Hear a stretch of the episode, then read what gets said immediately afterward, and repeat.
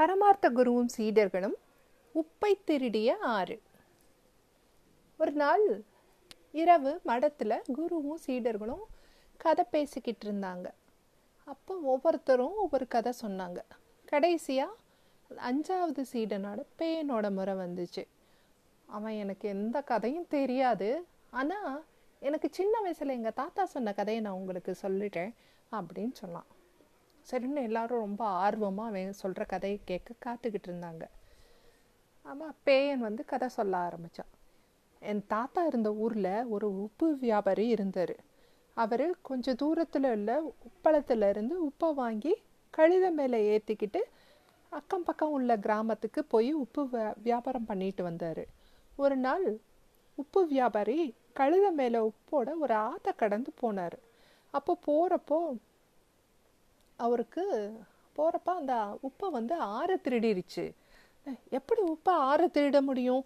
அப்படின்னு எல்லாரும் கேட்குறாங்க பரமார்த்த குரு அப்படியே ஆச்சரியமாக எப்படி திருடும்? அப்படின்னு சொல்லி பார்க்குறாரு அப்போ பேயன் வந்து தாத்தா சொன்ன கதையை தொடர்ந்து சொல்லுறான்.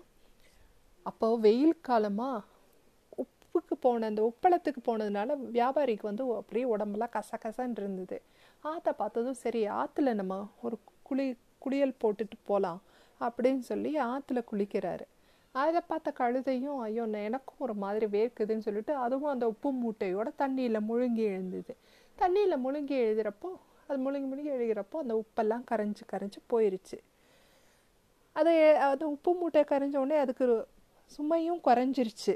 சும்மா குறைஞ்ச உடனே அதுக்கு ஒரே சந்தோஷம் வேற. ஆகா நம்மளோட சுமையெல்லாம் குறைஞ்சிருக்கு அப்படின்னு.